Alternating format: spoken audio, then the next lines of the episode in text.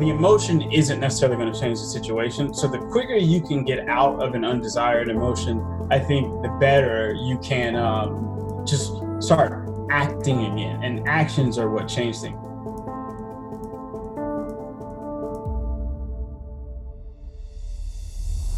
Welcome to the Adversity to Advantage podcast. I'm Petra Belzabor, and this is the place to discuss tips, tricks, and hacks to build your resilience through your worst rock bottoms and get you to a place of success. I'll be interviewing people from all walks of life, professionals, individuals who've been through their own adversity, and allow them to share their authentic and real life stories, opinions, and ideas about how to utilize our worst rock bottoms and allow them to catapult us into success. Welcome to the show.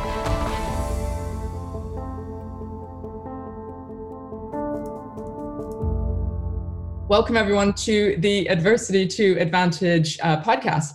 I've got all the way from New York, Johnny Quinn Alston. We've known each other for quite a while now, like a number of years, and where it's been sort of a work connection, we've also just gone really nerdy on our bodies and mental health and how we've kind of been working on ourselves as well as supporting family members and other people. I'm very excited to have you on the show. Welcome. Thank you, Petra. I'm very, very excited to be here. It's so good to have you. Now, of course, the context that we're still in, and this may be put out a few weeks from now, but is isolation, it's COVID-19, it's lots of people are in states of anxiety or perhaps that initial survival anxiety has kind of balanced out to a place of being more reflective or accepting and going, oh my God, what do I do with this time? How are you coping with COVID-19 actually? Yeah, well, I would say that like many people, and obviously probably yourself as well, the initial weeks were just very disorienting in a way. I mean, I think no matter what a person was doing, whether they were running to work and working a full day or whether they were moving at a more natural pace, this reshaped sort of like expectations, I think, and also just like responsibility. So for me, the first few weeks were like, okay, this is crazy, like that we're living in this horror movie. You know, everyone's running to Netflix.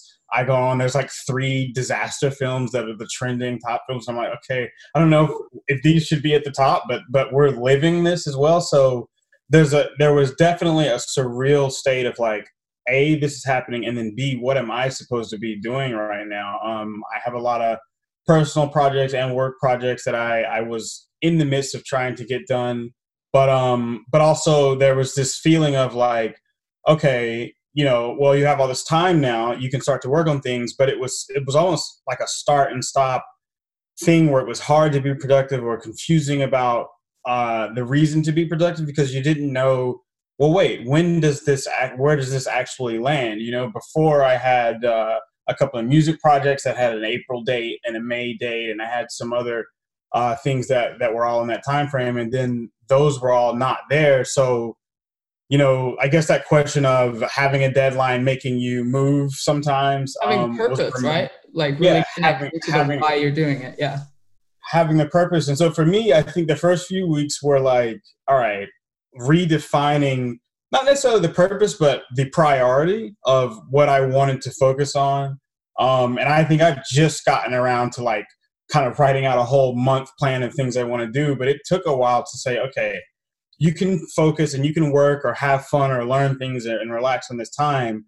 But now you understand that you don't necessarily know when, or maybe it's not, this is not so much the goal in terms of a worldly sense, and it's more of a personal goal and just trying to focus in and focus on those things despite the news and getting off of the news as much. Getting off the news. It's a really powerful one, completely. And also I want to recognize that there's different people are being affected in different ways. So some people have lost their income. Some people are on government stuff. Some people are self-employed. So people are in a range of sort of adapting situations, not to mention those who have kids who are now home from school. That's me.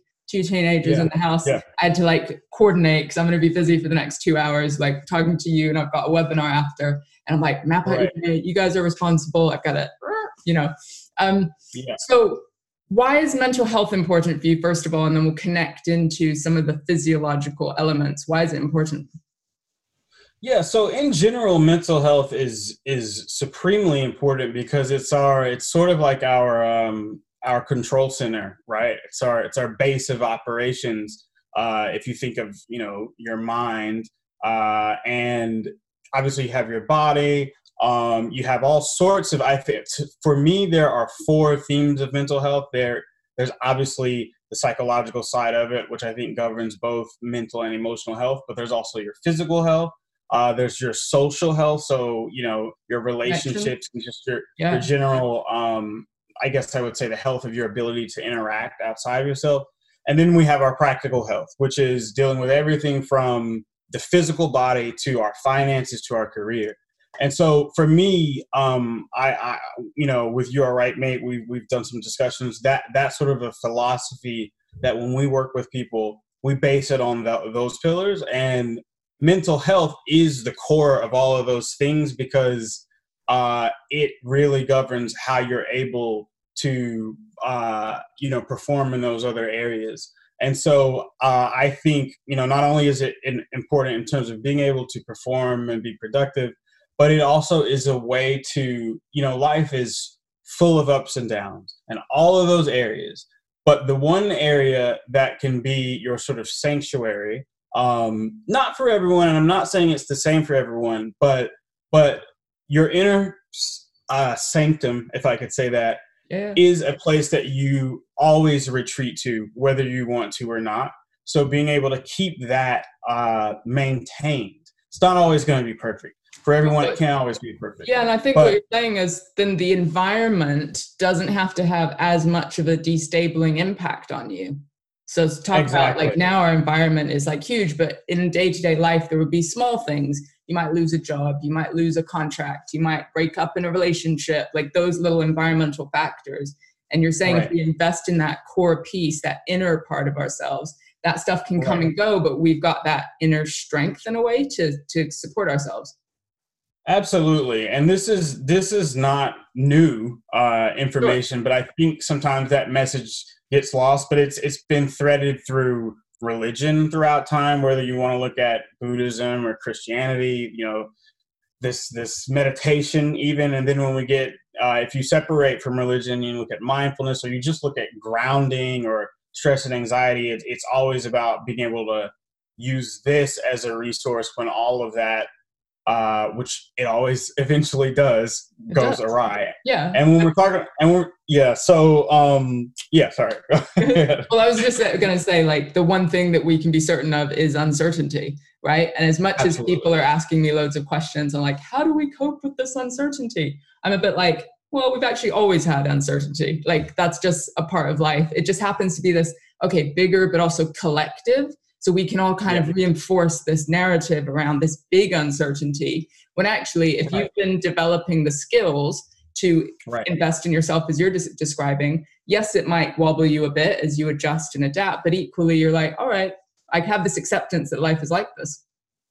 Yeah. And that concept, what you just said, is actually freeing in a way, because it's kind of when you can accept uncertainty and when you can accept that the only thing that doesn't change is change, then you can kind of say, okay, I need to stop trying to control everything. I need to just wake up every day and know that anything can happen. And what are the things that I can do internally to create balance in whatever those situations are? So, obviously we're in the coronavirus context now, and so many, perhaps not everyone, there were a lot of people at the beach when the news was going on and all that. I envy whatever they have that makes them, not just, I guess, completely dive in. So, and maybe that works for them, but that's not necessarily the correct move. And maybe there's something else that they have to tap into. But I think, most of us are going through this period in a similar fashion. And I think we're at a time point now, it's mid-April, where there's been enough time to freak out. There's been enough time to be what do I do? What do I do? And maybe start to kind of prioritize what you want. But obviously there are still some people that are trying to figure out, especially with not knowing when it will end, what the right step forward is. And to go back to your question of why mental health is important to me, aside from the things I mentioned, Obviously, I do have a personal connection to this story. My younger brother, Wesley Jamel Austin, in 2011 was diagnosed with schizophrenia. It was similarly actually disorienting, a similar feeling when that happened, where we were like, okay, you know, will this ever change? What does it mean? What does it mean? My parents weren't going to work in those first few days. He was out of school. Like I was really a mess. Like it was a complete disorienting thing, but we're fine now. I mean, that was a decade ago. It was very stressful for us all in the beginning. He went through treatment. He studied mindfulness. He works now. He's in school now. You probably would not even think of that when you met him, because he has done that work to rebalance.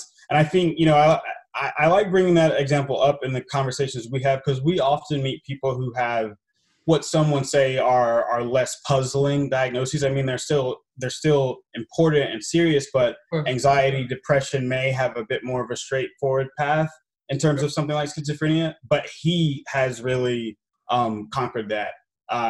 And at the time being, you know, you see that he's able to do it. So I think that's just a reminder to me that we've been through something really disorienting. And yet when you try to understand the different pieces, you can come out in a better place than you were when you found out. So that's been part of why I got involved. Because of that, we met Johnny Benjamin, MBE, who is a very prolific mental health campaigner who also has a similar diagnosis to my brother. His life was saved by a stranger one day when he was attempting to, you know, life. Yeah. And then they turned that around, and he's an amazing mental health speaker. And we've done some work with them after becoming friends with them first. That's how I met you. So all of those things are really important to me. And I'll also say that I had a startup in my 20s, and there was a good year there where something just got really off. I didn't know what it was. I'd be fine, and then I'd go out and drink like any normal person, but for a week after, I would just be completely disoriented. My thought, a lot of anxiety, just like productivity would hit a wall, and that was going on for a good year. It affected a lot of people. It brought a decent amount of just, you know, embarrassment, because people were counting on me, and I was going through this, and I couldn't understand it. About a year into that, I was like, okay, I got to figure this out. I'm not understanding why this is happening. This wasn't happening before. And a lot of, you know, looking into my past and looking into my health history. And I had realized that about a year or two before that was going on, I basically was prescribed a lot of antibiotics for, it was never clarified, but I think it was a mono Epstein-Barr related thing. Who knows? I never got that answer. But I do know that I got a lot of antibiotics, and from that point, I was unable to properly digest gluten and dairy. Had always been able to eat it. Never had an issue until that particular time when I caught something and was trying to heal that. And so, you know, over the years, I've looked back at that, and I was reading into it, and I picked up a really amazing book by Julia Ross, who's someone we've begun to collaborate with. I'm so lucky. That's like, cool. Yeah.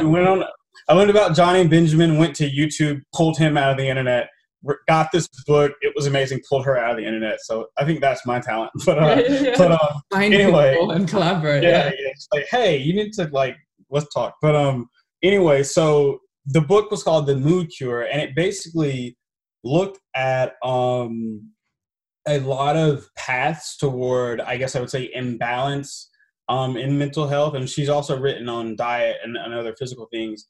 But, you know, the things that I read basically all pointed towards an opportunity to experiment supplementing with amino acids. So those range from tyrosine to 5-HTP to GABA.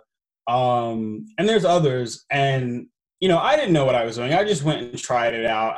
And I'll be full disclosure, the first thing I grabbed was the tyrosine, because I was like, reading the book, I was like, that sounds what I need, because I'm feeling a little sluggish. This is a pick-me-up. And it was amazing, but it was too much. I was just like, I was flying. And I was like, oh my God, this is amazing. It's too much flying, isn't there? Yeah. And I was like, this is amazing, but how do I slow down? So But it taught me that these things really do work. And I think what I was surprised about and I think shocked about was that this was something I just read in a book, went to Whole Foods, grabbed off the shelf. You know, I didn't have to go see a therapist. I was never put on antidepressants. And it worked in an instant. I did get sort of two up. So I went to Whole Foods again and bought the counterbalancing one, which is GABA. And ever since, those issues that I would have, which I would say are stress and anxiety and a bit of depression that would come, you know, and it was just alcohol. And eventually I think I was learning that it was excess sugar in my diet. Or if I accidentally ate gluten or dairy, those things were causing my physiology from my diet was, and my nutrition, right, were causing a physiological cascade in terms of my mental health. And so I just want to highlight for the listener, and people will know this anyway, the separation of how these things are often treated.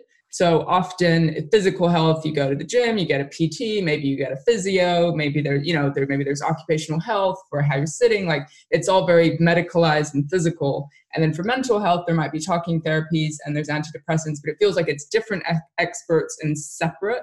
And this book that you're describing, as well as more recent research, I mean, it's not rocket science when we think that our brain and our head is connected to our body.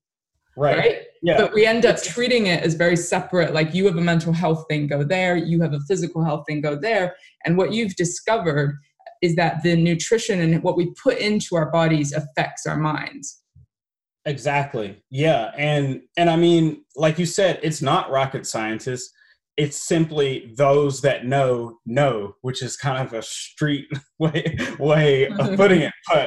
But, you know, those that know, and those that don't know have no idea. And there was a time when my thing was, okay, I need to set up some therapist appointments. But really, I just needed to aid my body. And what I would come to learn was processing the things I was eating correctly. And can I just say, as a psychotherapist, we're not actually given any insight and training other than what we want to research ourselves into the physical health piece impacting mental health. Of course, there's like a standard, 5 a day exercise, helps everyone be a little bit healthy. But I wish that psychotherapy and psychologists and all the rest of it were actually treating people from that baseline first before going antidepressant. Let's be in talking therapy for the next 5 years. And you're like, all right, do I just want to reinforce the problem? And as a psychotherapist, that's not always the way it is, but it can be, right? Right. Or do we actually educate and inform people that there are other ways of doing things? Yeah. And I think that's and I'll give a little backstory about the work that we've been doing. So, I got to know Johnny and Neil. They've been doing great work speaking in the UK. Totally. They decided that we had such a good bond that we should also bring that into the US. And actually, before they asked me to help them with that, I initially was sort of helping them facilitate speaking at various companies and universities in New York. But I had told them a few years before that, they like to say that this was all their idea, but I had told them that, because of my own journey and my frustration really with just how easy it was to sort of rebalance myself, but how long it took me to figure that out. I was kind of working on a publication sort of online magazine thing that would be looking into alternative health therapies that people might not know about and sharing that stuff sort of in a hip way so that, millennials were getting access to it, whatnot. I sort of occasionally was like, I don't know, you hear these doctors going missing after they reveal these secrets. I don't know if I need to be doing this. Pharma's going to find you. Put that intention into the universe, but it's not just something one person needs to share at this point. It's all actually on the internet. It's all there. It's just my frustration and my shock was that this stuff was not common knowledge and was not being brought up and still isn't being brought up in many mental health conversations, mental health therapy sessions, whatnot. So I do think I have a conviction to spread that more. And, with You All Right, Nate, we have done some work with companies. We are bringing this into the fold. We've been speaking with Julia Ross's team about potentially building out an actual full program around that. And so I know that it's a missing piece for hundreds, if not thousands, if not millions of people. And it's something that people should look into. What's been the reaction though? Because obviously you believe in it so much. So you talk about it with friends and, you know, work and all the rest of it. Like what, like broadly, what do you think?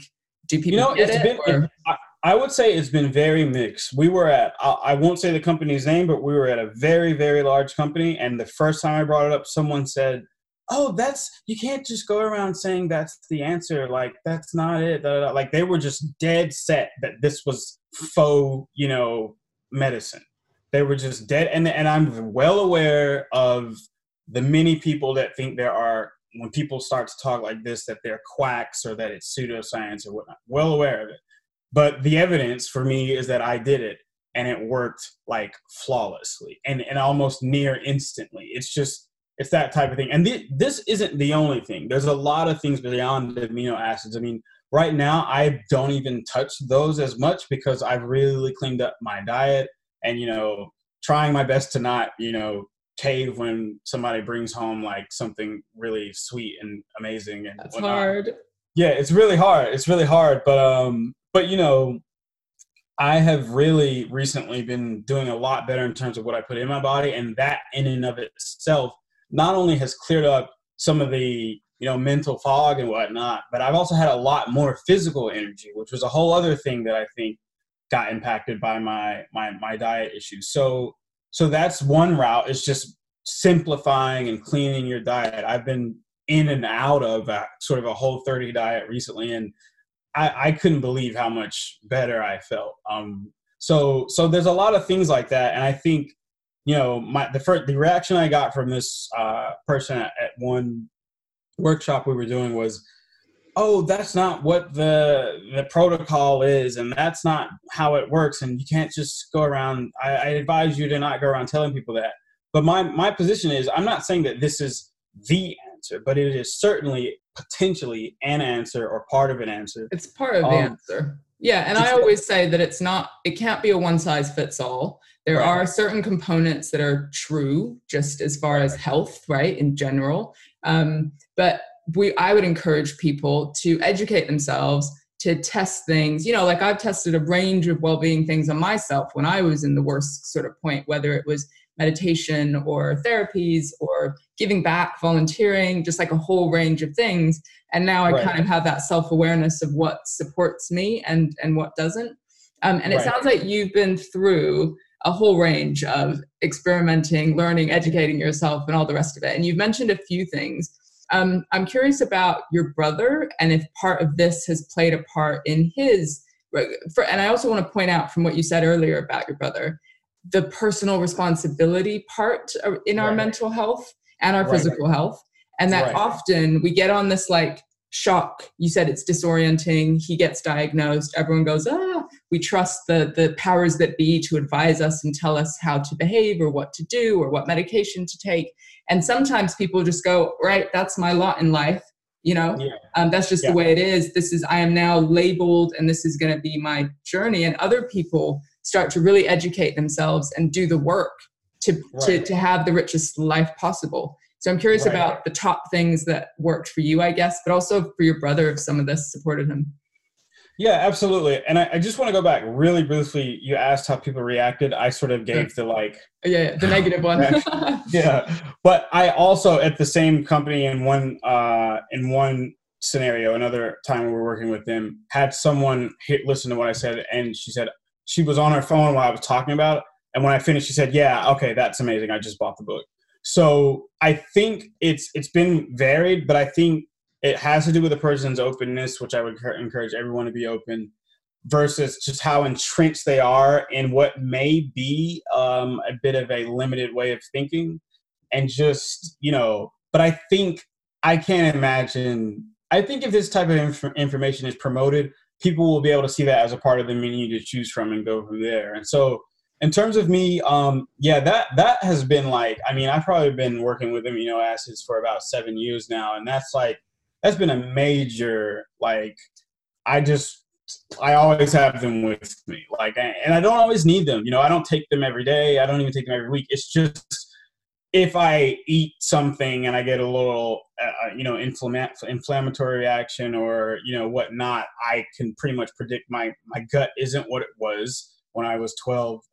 And so I need to help my body synthesize what it would normally get from the food if I'm not digesting it properly. So in terms of Wesley, it's strange. He was diagnosed, our birthdays are a day apart, 3 years apart, but his birthday is a day before mine.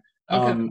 As you know, I'm not going to go too deep into this, but I'm really into astrology. So I won't go too deep into that. I don't want to scare anybody away, but I will say that, around the time that within a month, I came out to my parents, and then he was diagnosed. It was like, I don't know if I even ever told you that, but that was that close. Yeah. Yeah. It was July of 2011. I came out to my parents, and then that August, we took him to the hospital. And so these major identity and life-changing things happened to us both around the same time. And that was also around the time, if I'm remembering correctly, that I started having these stomach issues. So it was really strange. And I was just getting into experimenting with not eating gluten and whatnot. And I was convinced that Wesley had to cut out gluten. And I was Mom, he has to stop gluten. He has to stop that's it. And she was running around learning all these recipes, because we were trying everything. But ultimately, about 3 months into that, he was okay, this isn't going to work for me. I can't just not eat this stuff. Yeah. So I don't know that. There's no scientific information in that. But that was me trying to help. Everyone's physiology is different internally. Yeah, and that's a big, important thing. I'm saying what worked for me, but it's not all the same for everyone and everything. And sometimes you do need more here or less there. It's just you really have to pay attention, but it is about looking at the full menu, I think, and knowing what all is possibly there. But what was, I think, really effective for Wesley, I won't sugarcoat it, in the beginning, I would say the first year was just really, really difficult. And there were really low points and whatnot, and just a lot of confusion, a lot of pain. Eventually, though, he was working with a therapist. They were trying, the different medicines, and not all of them were working immediately. And, he was at a point where he was what is going to be the outcome of all this? But eventually he did find a regimen that worked. And I think in combination with that, for him, he started taking mindfulness classes. And to be honest, it's something I'm not really good at. I'll be fully honest about that, just because I'm always trying to do stuff, and I like to meditate, but I'm not sure if I can call that mindfulness. But he really got the hang of it, and I think it was a combination of that plus also he was able to get a job that brought more of the, when we look at those four themes, the social theme of it, that's one of those things, right? Being able to get out and being able to get out of yourself, you know, and change whatever you're dealing with sometimes is a missing piece. Yeah. Sorry, go ahead. Yeah, no, I'm agreeing. Just that social routine element, so that you can get out of your own head and kind of just obsessing about what's wrong and kind of have some purpose, I guess. Exactly. And then also, he and I both are also very into the gym. He's more so into basketball. He's him and my dad are complete basketball fanatics. So he never stopped. That's one thing. He never stopped playing basketball, actually, at any point of this, I think, before it was happening, while it was happening, and still today, he's always loved playing basketball. And I think, what we just know is a very simple thing. It brings you into your body. You're not thinking as much. It's more of a physical behavior, and it's a mind-body connection thing. So I think that was all very important for him. And I was just really amazed with the transformation he had from where it was really rough to where he is now. Because we didn't know. When he was diagnosed, this will make us sound a little unenlightened, but most people who don't go through these things don't really understand what they are. And in the beginning, when they told us what it was, he was like, but he doesn't have, you know, that. Like, we thought that was when a person is X, Y, Z, and da-da-da. And I mean, and it was tricky, but when we were told that, I think we had some fear that that might be what we were always going to see, like sort of what he was going through in the beginning. So to see his change was like, oh, like, okay, like, you know, we know that you still have the diagnosis. There are still, you know, some things that he like may occasionally, I think he primarily like hears voices here and there, and he may occasionally hear them, but it's not like at the same intensity. And I think there was a time when he might not have been able to tell if they were something real occurring versus, you know, whatnot. And now he just knows what it is, which I think a lot of that came from the mindfulness training, and it doesn't really consume him. So we didn't know that that was possible. I think we just thought it would always be something where he was consumed by this.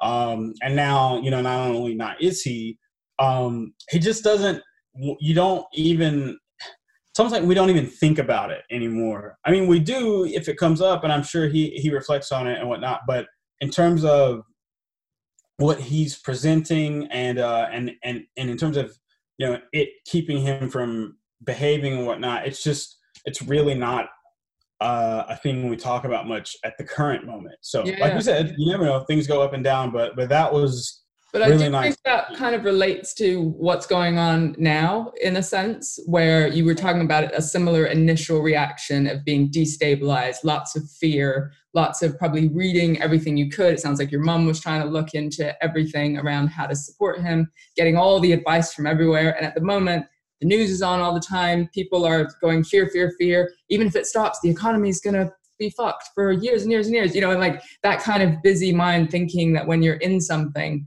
it will never finish.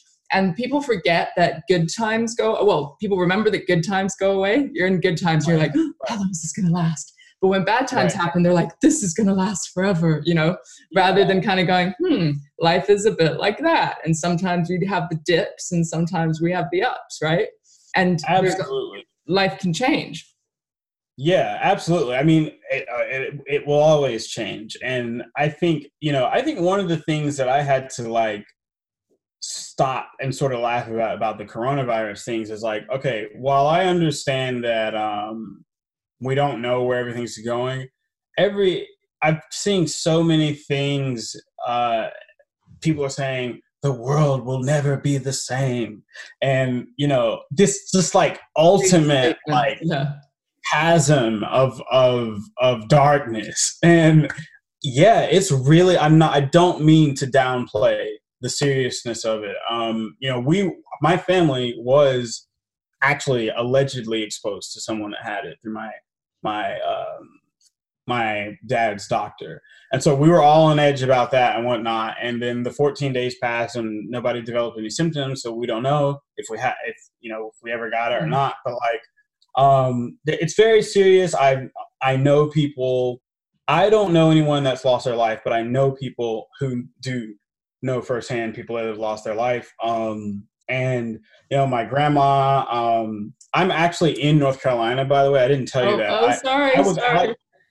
I was out of New York when this started, and then I was literally heading back to the city, and I saw the stuff. I was like preparing to go back. I was like, maybe I'm just gonna not go back. Right? Smart. Yeah. Yeah. I usually talk to you from there. That's why. You know, I love the spirit of all of the think pieces I've been reading where people are like, I'm a New Yorker and I was here during 9/11 and I'll be here, you know, for whatever. I'm not leaving. I love it. And if I was there, maybe I'd have that, but risk practically just not there. If there's a way to go somewhere else, then why not, right? Yeah, they could kick me out if I did the wrong thing. I don't know. But I've been here, and part of that has been, you know, because of it just made more sense to not go back up. But also, my dad was diagnosed with leukemia a year ago, and so we've also been on edge about that because maybe he's at a higher risk. And so, you know, we've been seeing that process and dealing with it. But I think this thought I was having about these think pieces and whatnot, like everything's different. It's not going to be the same. Okay. Like the economy you know, hit the bottom and all of these major changes we're having to make. And yes, it's very serious and very sad. And I feel for, you know, people that are losing people. There is a general sense of like mourning and awareness of the heaviness of so much death. Like that cannot be overlooked. But I just feel like throughout history, things have happened and people have probably always felt that the world was just never going to be the same. The but what is that? I mean, we adapt, you know? We do. I mean, I grew up with the world literally supposedly ending every 3 years of my life. So if there was ever something that I trained for, it's like, oh, I've been, I don't know if it's, I guess I've developed quite a bit of resilience, but I've sat back mostly and kind of thought, observed people's reactions rather than being inducted into them. Other than my own business, because I work for myself, kind of, you know, I'm in training and development. So loads of cancellations and having to sit with the kind of anxiety around, you know, what's going to happen next. I want to leave people with some like, I don't know, top tips. So first of all, how do you deal with fear? Because you're talking about like fear, and that's often a precursor to anxiety, which leads to like eating lots of chocolate, which I did in the first week. And then watching the news and the cycle. Like, and I'm not saying from any kind of place of perfection, because we all feel fear, but like, how are you managing that side of things? Yeah. Do you mean in this particular context? Well, I'm also thinking your entrepreneurial journey, like you're always the guy who's like hustling for new stuff. So you would be the kind of experience that roller coaster of, oh my God, new opportunity. Oh my God, I'm going to lose everything. Great opportunity. You know, that thing. Yeah. I mean, I think that when it comes to like career stuff, it's one of those things where it's almost like, if you're ignorant, you're able to do more. I agree with that. I don't look before I leap. And yeah, I've gotten into many messes, but I've also done some really cool things. I just think, oh, I want to try this. And I just jump in. And that's just one area of my life. I'm not saying I'm like that everywhere. It's just with that stuff, I just love the thrill. So I don't really think too much before trying things, which is not the fully good or bad, but I have felt the pain of things not working out, or, you know, some of those things not going the right way. And I think for me, it's just like, well, what I've learned is like our emotions often are like reactions or they're not, it's not like you can't touch what your emotions are upset about, I think. I mean, sometimes you can and sometimes it's there, but no matter what, it's not. Your emotions cannot necessarily change things. So there is, I think, a limit. Like, I think your emotions are there to tell you things and to show you things, show you what you want, show you what you don't want.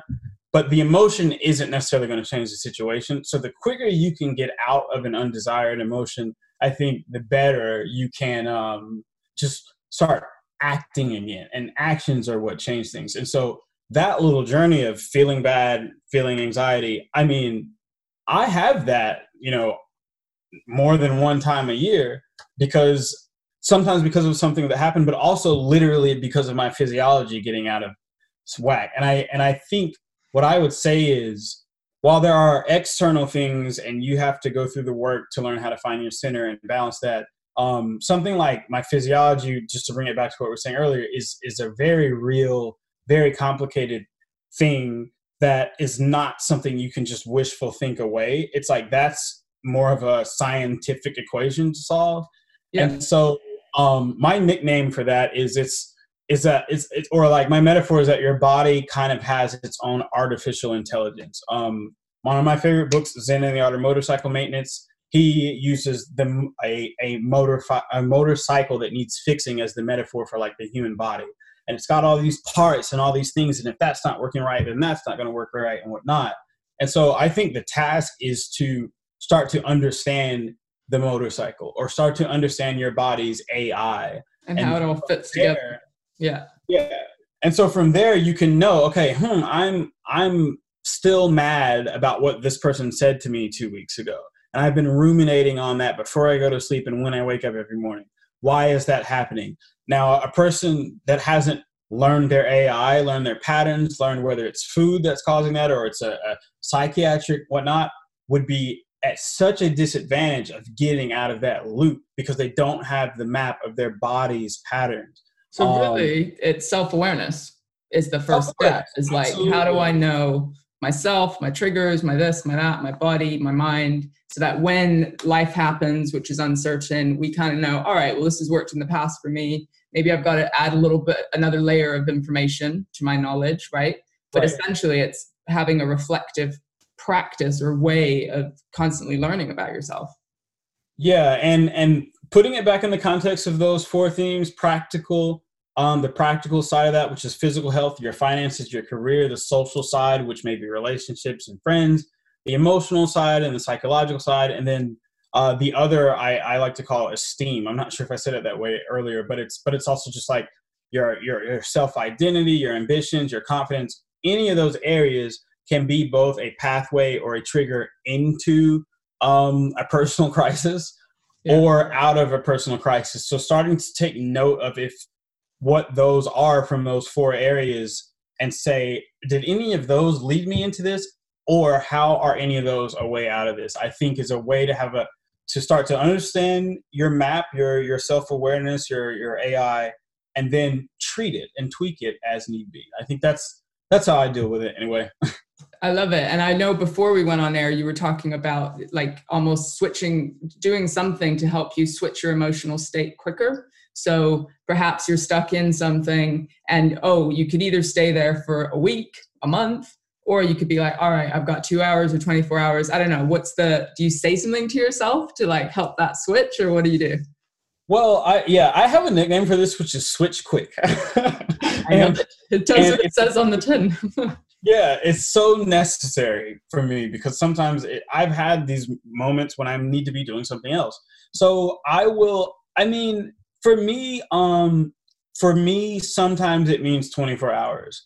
Sometimes I don't always hit the mark because I might literally just be like, if I have a gluten reaction, that's about a week and a half of just not even all mental, just physical. And that can be more difficult, but I can still change my mindset even if I can't get rid of all the inflammation that goes on. But but if it's a person to person thing, which is I think why I told you that if someone has caused something in a relationship, or if it's a boss or whatever, it's so easy to just hang on to it and feel crap. Yeah. And my dad always says like the only person you're hurting is yourself when you're upset. Whoever did the thing to you is not feeling what you're feeling, so you're not really getting anything out of that. So go ahead. I just said he's wise. Your dad's wise. Yeah. So with that, I think my way of that is literally, it's almost like I have thrown myself into the situations that I know that will happen to build up my immunity to it. So if there's a person, in my social life or whatnot, and they are a woodpecker, I'll purposely spend more time there. So to say, all right, let's see how much of this I can actually. Whoa. I know it's not always smart, and it's not always, I don't do it with everyone, but if it is someone, I'll say, let's just see an opportunity, how little of a reaction I can have to this. And so that's one way of building it up. And I think the other side is there's some people or things that we just think of over and over. It's kind of random. It's like, why is this person the person that and with that, I think it's just, sometimes if they're deeper wounds or whatnot, they hang on and it's hard to completely get rid of them, but you can practice it by saying, all right, no matter what I'm thinking, what can I simultaneously be doing? Eating, but with carefulness, or going out on a walk or whatever. And what can I do to kind of counterbalance that and start to just, I think like you said, the awareness that you're trying to fix that as opposed to letting it just rain on you. It's like, okay, well, I can grab an umbrella and I can be aware that it's raining. So being aware of it, being aware that you're telling yourself that does not have to be a big thing, even if it's happening, because going back to my brother, he does hear voices, right? He hears them every day, but he no longer reacts to them. So it's finding that way of seeing these things as things that are separate from you that you don't have to hold on to. You can let that thought happen, actually. You can let that person occupy it in a way that you would mindfully, but it doesn't have to control your reactions. Johnny, we're always going to have to get you on the podcast again, because we just haven't had enough time to get, and there's so many other topics, right, that we could go deep on. So we'll get you on again. Before I ask my final question, if people want to connect with you, if they want to get you involved in their business or whatever it might be, I know you do so many things, but where can they find you? So I would say that, do most people give out their personal email? If not, I'm going to give you our email. Our email is, our email is info@youallrightmate.org. That's spelled youallrightmate.org. That's and that's our website there on the end of that. So you're right, mate. Yeah. So we'll add that into the show notes so people can reach out for sure. And my final question is, what advice would you give to the person, I don't know, maybe they're in their early 20s, maybe they're in their late teens, whatever it might be, it doesn't matter what stage of life, but they are recognizing that their mood and their state of mind is affecting them in some way. They're not finding the enjoyment in their work. And you're talking about that physiological aspect. So what is maybe the first step or two or three that they could, like, how do they get started? If this is new and now they're like, oh my God, there's so much information, where do I start? So I would say, literally, you know, we're always Googling, educate yourself, learn a bit. The first thing I would type into Google is physiology and mood, physiology and mental health. You're going to find a lot of interesting stuff there. People have written personal essays. Someone with bipolar disorder has written an essay about how amino acids help them. I would say start there, because the problem might be smaller than you think. That doesn't mean discounting going to seeing a therapist. You may need that, and you should always keep that as an option. But learn a little bit, you know, doctors get mad when you Google, but learn a little bit about what you can read to understand your body first. It'll, you know, the book we like to work with, The Mood Cure, will have bits in there about relationships or other things. So you can start to see how these things connect. But at the very least, that's going to give you a vocabulary and a basis for when you do go talk to a doctor or whatnot. That helps you be more of a, you know, this term floats around, patient self-advocacy. It helps you be more of a self-advocate when you're able to just use the vocabulary versus going in blind and being told what to do. So I would say get familiar with the terminology, the triggers, the pathways, and understand it for yourself. Because if you don't know those things, you're just going to be told what to do. And sometimes what people are telling you to do is too much or not even right at all. So. Absolutely. Or you're going to avoid the whole thing and just accept that you have a mood disorder or you're not happy in your life and keep watching Netflix and eating tubs of ice cream. You know what I mean? And you could not even have that mood disorder, or you could not even have that diagnosis. And you've eaten, you know, 3,000 things of ice cream over the past 6 years. I don't know. I mean, the past 3 weeks for some people with all this isolation. And you might have not even needed to go down that path. So just make sure you know what all the paths are before committing to one, I would say. I love it. Yeah, I love it. So be aware, be conscious, educate yourself. There are so many ways to invest in yourself and to join up our physiology and our mental health. Johnny, thank you so much for your time. Let's get you on again soon. Hope you look after yourself.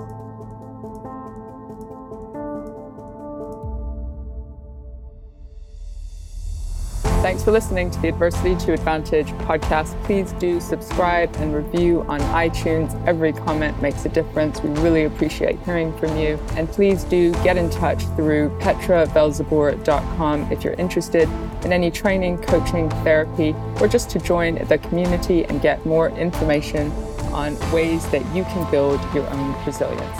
Until next time.